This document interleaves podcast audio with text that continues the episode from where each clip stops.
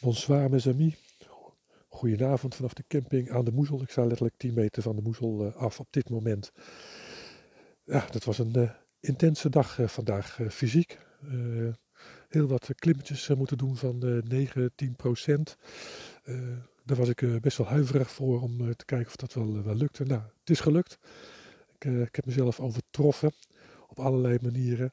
Nou, het reisverhaal, uh, vind, het verhaal van de dag vind je op een Facebookpagina met wat, wat foto's erbij. Ik wil het in de podcast even over wat andere dingen hebben.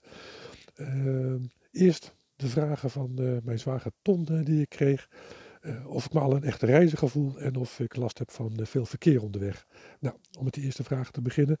Nee, ik ben nog niet echt een reiziger. En dat heeft ook te maken met dat ik in een gebied zit dat je, waar weinig campings zijn.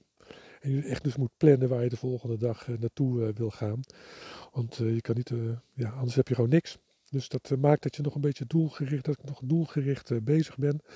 Eh, maar straks als ik helemaal wat zuidelijker ben, dan stikt het van de campings onderweg en kan ik dat wat laten loslaten. En dan denk ik dat ik me ook wat meer reiziger ga voelen. Ik ben ook geen vakantiefietser meer, daar zit ik ook niet meer in. Ik zit ergens in een soort tussen, tussenfase, denk ik. Dus ik hou je op de hoogte hoe dat, hoe dat verder loopt. Nou, dan je tweede vraag.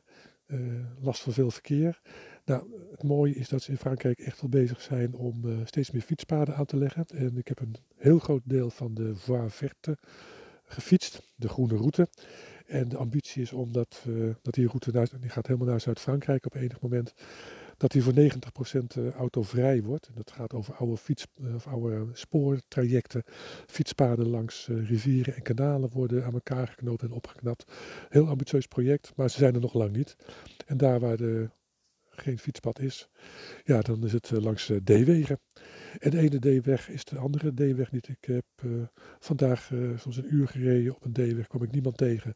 En op een andere werd ik bijna van de sokken gereden door een passerende vrachtwagen. Nou ja, bijna. Het viel allemaal wel mee, maar dat is in één keer een stuk drukker. Dus nou, veel verkeer, ja, af en toe. meestal niet. Dus dat, en, nou, de komende dagen is het weer veel fietspad. Dus dat wordt weer genieten geblazen en lekker vlak, hoop ik. Goed, dat zijn de vragen die uh, Ton me gesteld had. Heb je nou zelf een vraag? Dat mag een praktische zijn over de, over de reis, maar het mag ook een wat meer filosofische vraag zijn. Stel hem gerust. Doe dat via Facebook of WhatsApp of op een andere manier om contact met me op te nemen. En dan ga ik hem gewoon behandelen. Vind ik leuk.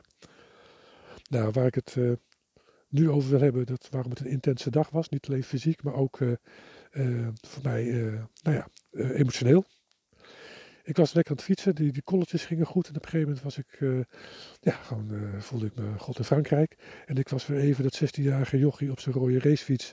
Die als hij ging fietsen altijd uh, dacht dat hij Hedy Kuiper was.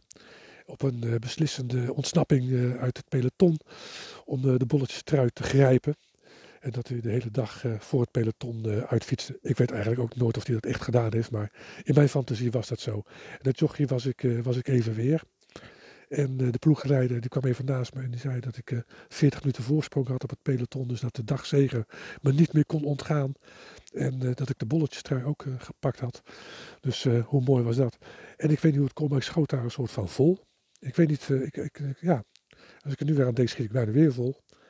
En daar ga ik de komende dagen eens even over nadenken wat, waarom dat zo'n uh, emotioneel uh, moment voor mij was eigenlijk zo op die fiets. Want uh, ik was eigenlijk alleen maar aan het genieten en ik was een, soort van trots op mezelf. Hoe, hoe ik deze dag heb, heb aangepakt, zeg maar. Dus ik was eigenlijk heel blij. En toch werd ik, ja, greep het me aan. Nou, daar ga ik de komende dagen over nadenken en dan ga ik vast met een antwoord komen. Ja, en dan ga ik een beetje gemeen doen, want dat antwoord ga je in het boek lezen. Ik ga niet alles weggeven, want er komt niemand meer het boek. Dus het, uh, ik ben wel gek, maar zo gek uh, ben ik nou ook niet. Dus uh, ja, in al wat ik zei, in alle opzichten was het een intense dag, een super gave dag. ik ben blij dat ik morgen wel lekker langs de Moezel kan gaan, gaan fietsen met weinig echte klimmetjes. Ik weet nog niet hoe ver ik kom. Ik hoop zo snel mogelijk voorbij Epinal te zijn eigenlijk. Want hier begint het weer echt om te slaan. En nou, ik wil het liefst geen geen regen, dat snap je.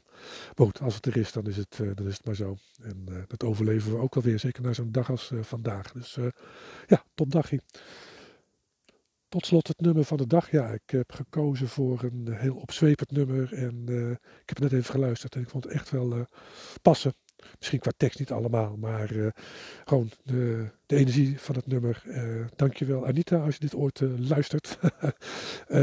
Je veux van Zas. En je vindt die op de playlist De Filosofie bij op Spotify. Dus gewoon abonneren, dan krijg je hem vanzelf weer te zien.